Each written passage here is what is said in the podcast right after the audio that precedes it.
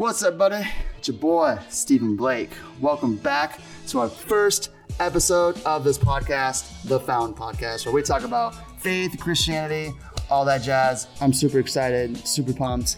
Our first guest is Brooke Jordan. Bye. Yours truly, right here. All right. Basically, I'm asking the questions, she's talking, whatever she wants to talk about, like it's hers. So, first question is give us a little bit of a brief background about like who you are, your story, where you're from, all this kind of stuff. Okay, so hi, I'm Brooke. Um, I am originally from the Palm Springs area, California. So basically moved one desert to the other. Um, I right now work as an executive assistant at a global consulting firm. Basically, that just means scheduling and rescheduling the same meetings. Um, I'm just, like, what? what else do you want to know, Blake? How Any specifics? How about just like tell me about like your upbringing? Like, I know you're a, pa- a pastor's kid, essentially, a PK, Yeah. right? Tell me about what that was like growing up as a kid. Okay. Um I mean it's kind of different cuz you have two conflicting perspectives. On one hand, people expect you to be perfect all the time and not ever sin or mess up. And then on the other hand, you have the people that expect you to be a rebel and say pastors' kids are the worst. Well, that's kind of true. It depends on who you are. But growing up having those two conflicting things, it's really hard to balance. Um, I typically fell in the rebellious side. My brother fell into the angel child. Um, and people just put that label on you. And so you kind of have to grow up with these expectations of being perfect or you're set to a different standard. And uh, yeah, I fell short most of the time. I mean, elementary school, I was pretty.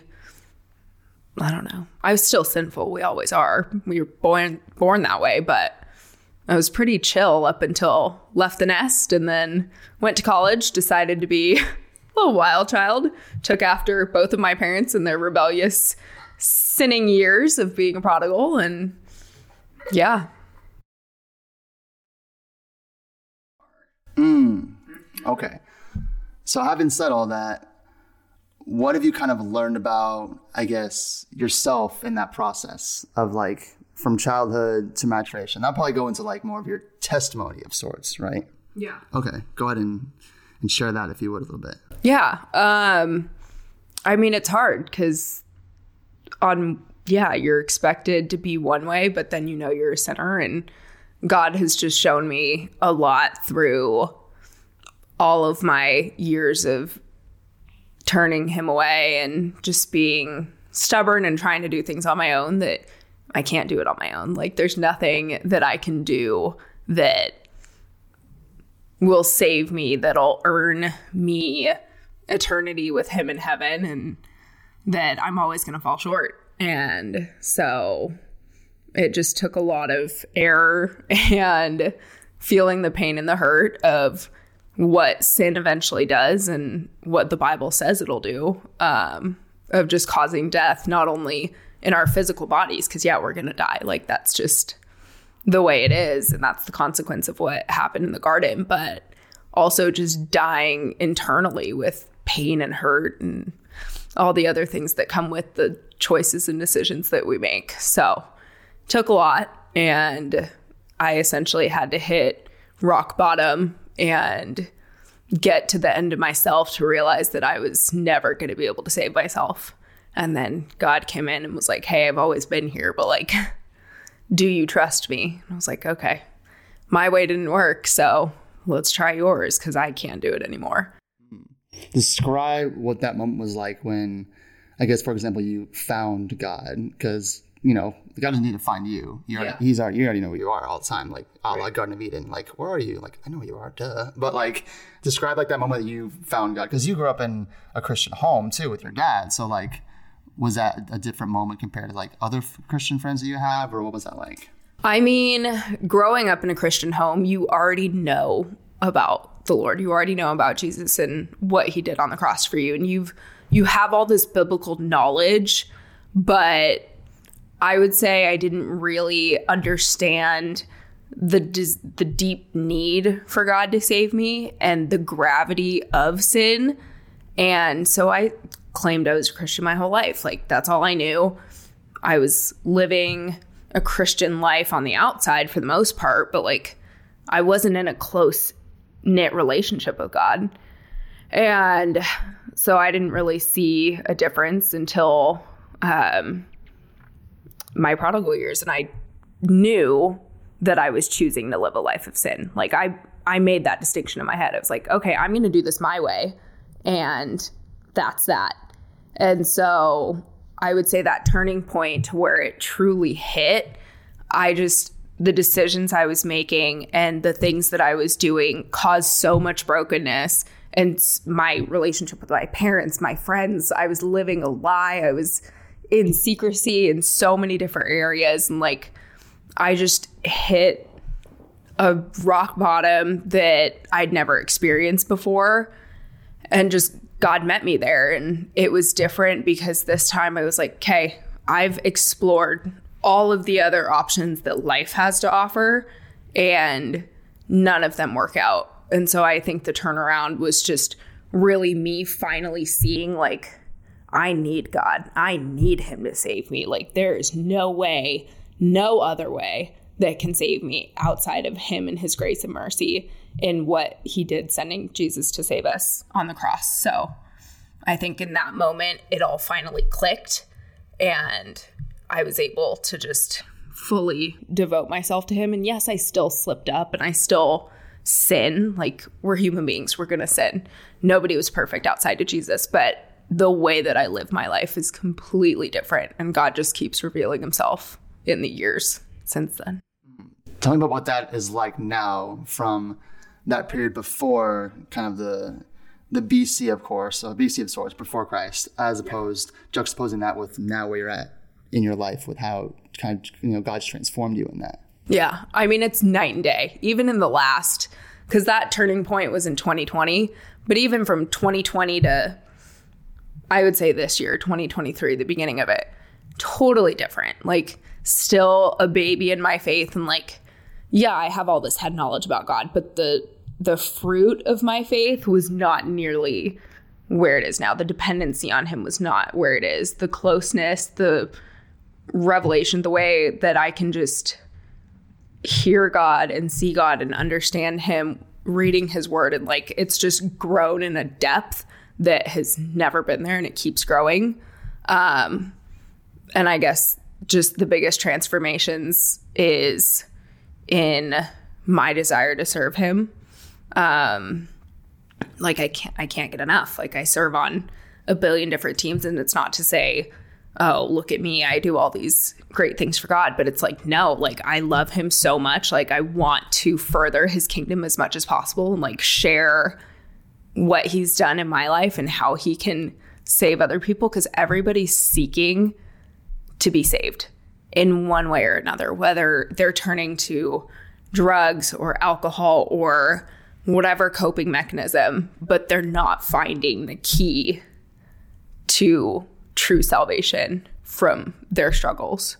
And so I just, I don't know, want to help as much as I can. And God's grown me from being super judgmental and self righteous and like holier than thou. And like, well, at least I don't do those sins. Like, okay, Miss Girl, you've done, you've done a lot of things that other people have not. Like, who am I to judge? Like, Jesus didn't judge. He was perfect. He had never sinned. And yet he still spoke and cared for and loved on others with such compassion and just grace and forgiveness. Um, so he's grown me a lot in that area, which has been awesome to see. Hmm, that's awesome. Well, talking about the ways in which you've grown and how you've kind of transitioned in this period, talk about what that looks like in terms of like evangelism to others. Because, I mean, call it like three, four, five, six years ago, I'm sure you wouldn't have had like the boldness or like the the heart and the head knowledge to be able to speak and proclaim gospel to people who weren't Christians yet, right? Talk about yeah. what that experience has been like for you. Um, it's definitely been a turnaround, and it's still something I struggle with. Don't get me wrong, um, but I never shared about my faith. Like looking back at the beginning stages of, you know, God transforming me, it was very much so like, we don't need to talk about this. And from the outside, I didn't look any different than the world. Like, I still cussed like a sailor and all these other things. And like, if I would have tried speaking about my faith then when God was still working in those areas, they probably would have been like, well, why do I need Jesus? Like, your life looks no different than mine. And so I didn't share because I do. And deep down, I was like, yeah, okay, I'm living one foot in the world and one foot not. And through time and just him changing and transforming and convicting me in certain areas, like now, I still have to pray about it. And there's still things that make me uncomfortable, more so because I don't want to push somebody away. And I have to just come to the realization that, like, God is so much bigger than anything that I can say. And like, if he's going to reach someone, he is going to reach someone. And I mean, you have to just kind of go into it being like, okay, God, use me in whatever capacity, in whatever way.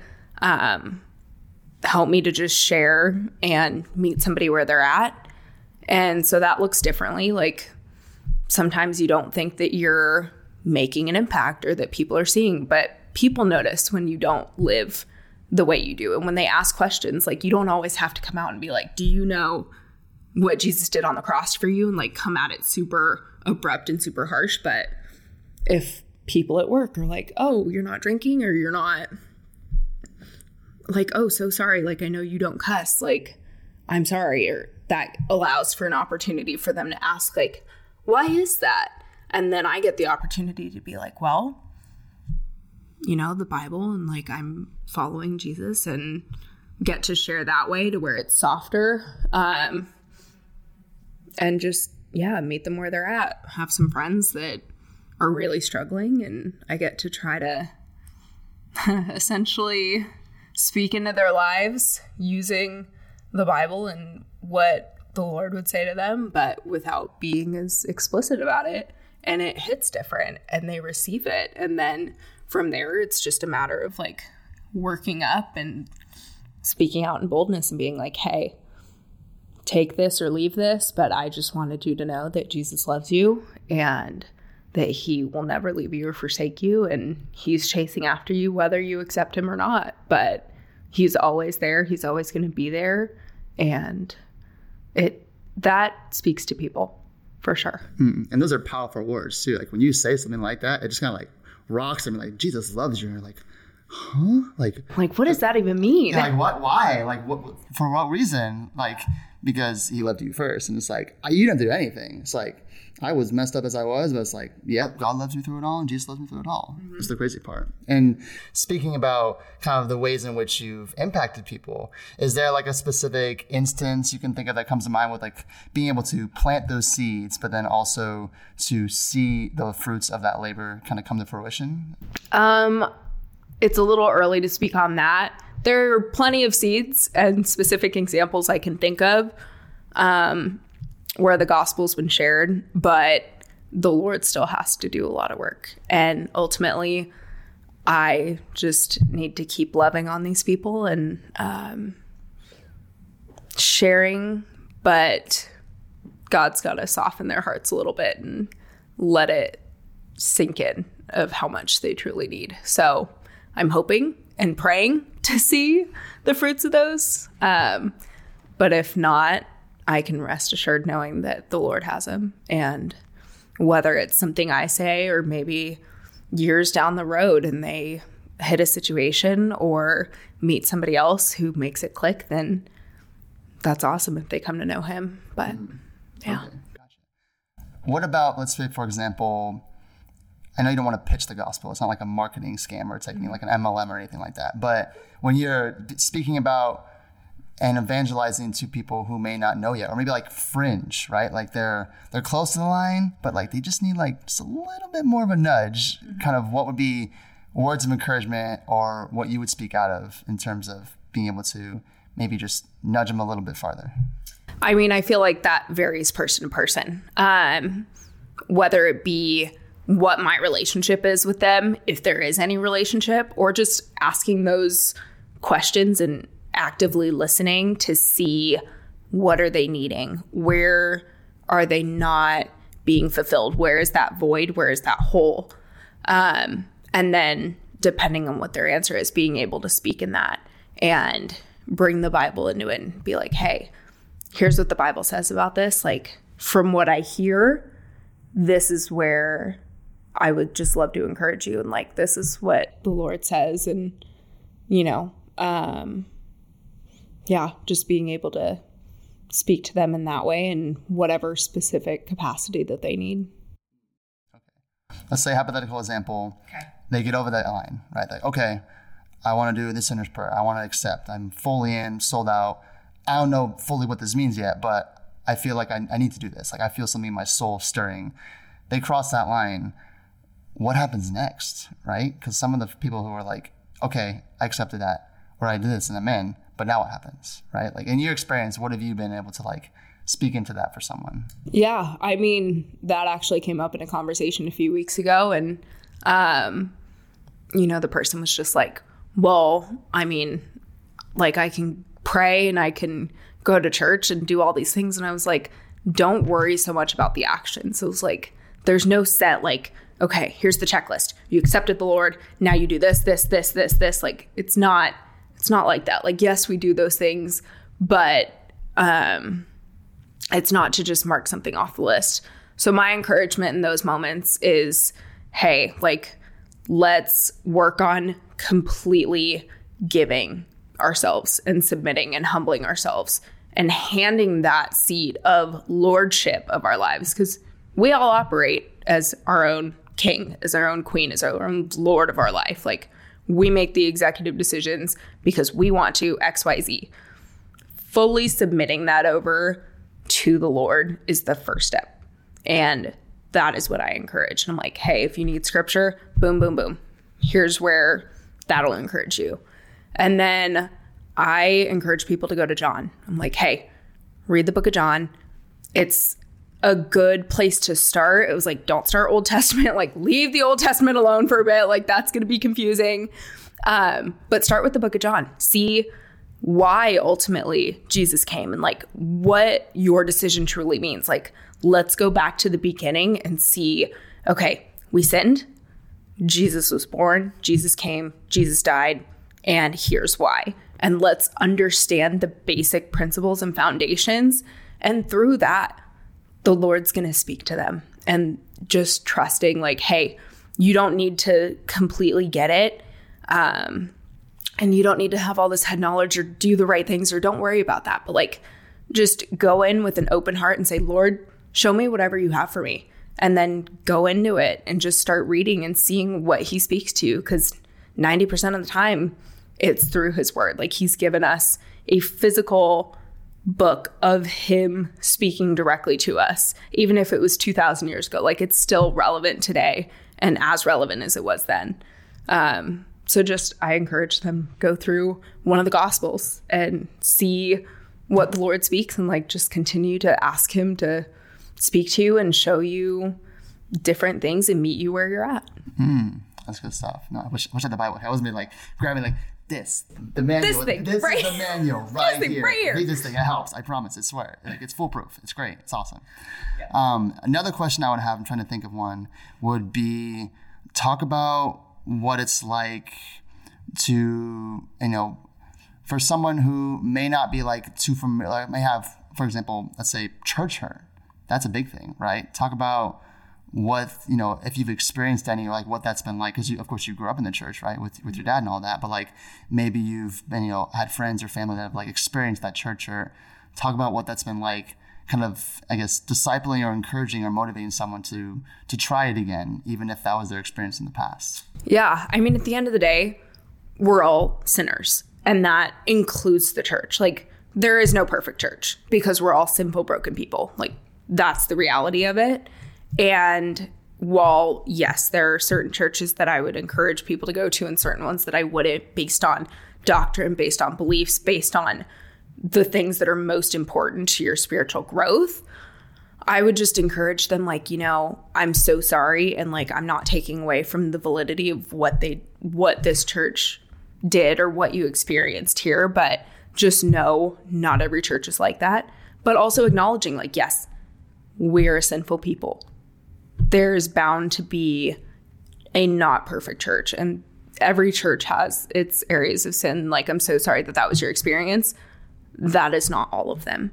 And if you give it another chance like pray about it think about it but ultimately like god does call us to gather as one as his church as believers and to be spoken into um, by those he anoints as pastors and um, preachers and just who have that knowledge to help us in our walk. So I would just encourage them to give it a second shot and just try not to hold the sins of someone else and make it such a general, broad thing because that's not necessarily the case. Speaking on kind of like that, that challenging aspects, I guess for you personally, what's the hardest part about being a Christian? Oh goodness. Um I would say not knowing everything because I'm a control freak. Um and I wish more than anything that God would just like lay out all the stuff, lay it out on the table, tell me exactly what I need to do and I'll do it. Like, Lord, wherever you want to take me, I will go. But like, can you can you let me know what the plan is so that I can act in accordance? And God doesn't always work that way. Like he reveals certain things to us and not everything. And we just have to trust. And I would say that's the hardest part because we're supposed to completely trust him. And if we know everything, there's no reason to trust. Like there's no reason to have faith because we know all the answers. And then it becomes about us doing it instead of him doing it. And so I would say that's my biggest struggle is just especially right now what I'm trying to work through and like trust him in with future and what he has for me like Lord, can you just make it clear already? Like, I would just like to know which way to go. And like, I trust you, but like, can you give me a little something? And just being able to submit that every day and knowing you may not know when you want to know, and that's okay. But if you're being diligent and faithful where you're at, like, God uses every season and everything that we go through and turns it around for his purpose and his glory. So I would say that's just the hardest thing is trying to go about the day to day with either little to no information or when you're trying to work through something big and you're wanting the clarity and you're wanting the answers now because we live in a very you want it now, you get it now society and not having that can be tough. But that's called instant gratification. 100%. Right? Couldn't think of the word, but yeah, that's it. there you go. You want to microwave it, right? Oh, like, yeah. My TV dinner, throw it in there. I'm already done. All right, cool. That took like 10 seconds. Mm-hmm. That easy. So now we're going to play a game. Okay. You have 60 seconds to answer 10 questions, trivia related, about yourself. Okay. No pressure. Okay. Thanks. Let me get my phone. We all know I'm not the best trivia. You don't crush it. Don't even worry about it. Okay. Here we go. 60 seconds on the clock. Three, two, one. Where were Adam and Eve born? Born? I mean, they weren't born. Or from? They were created in the Garden of Eden. Correct. Okay. Number two. How many innings in a softball game? Nine. Good job. Seven. I think it's nine. No, nine is baseball. Seven. Is, it seven? Yeah. Are you sure? Yes. Okay, interesting. All right, number three. How many brothers did Joseph have? 12. I can't see your answers. I uh, think it's 12. 12? I think. Eh. Not surprising. Okay, right. one off. All right. What is the first book of the Bible? Genesis. Correct. How many plagues did God send on Egypt? Four. And ten. Who was the first king of Israel? Oh, I don't know. I literally don't know. Saul. Great. Name of the town Jesus was born. Bethlehem. Good job. Where did Jesus walk on water? Hang on. Jordan, Nazarene, Galilee. Correct. Okay, Galilee. Great. Where did what disciple denied Jesus three times? Peter. Good job. And last question: Who won the Super Bowl last year? Oh heck if I know. I have no idea. I don't even know who played last year. what is the Kansas City Chiefs? What? The Kansas City Chiefs. They won? Yes. Okay, that's great. Who'd they play? The Philadelphia Eagles. Oh, cool. Yeah. Okay. Let's see. Why would you ask me a football question? I told you it's random. All right, here we go. Clearly. So you got that one. You got one. What am I getting a You score here? got- Yes. Uh, out of ten. Snort. Um, you said seven. Okay, you got that one. One, two. I can't count that fast. How many brothers did Joseph have? I got that wrong. You got that wrong. Okay. Ding ding. Uh, plagues. Got that wrong. Yeah, Genesis. You didn't get that one. You got that one. You didn't get. You did get that one. Eventually got that one. And you got that one. Okay. Let's see. According to your score, one, two, three, four, five, six. Oh wait. One, two, three, four, five, six. Oh, you got. Six out of ten? You did. Hey, that's not bad. That's, a- more than half. That's a D. Oh, that's all That's right. more than half. All right. All right, y'all. That's going to be the end of the show. Thanks for coming on. Good stuff. Great stuff. If you haven't already, guys, subscribe to the podcast, smash that like button, drop a comment. Let me know what you think. Until next time, y'all. Peace out.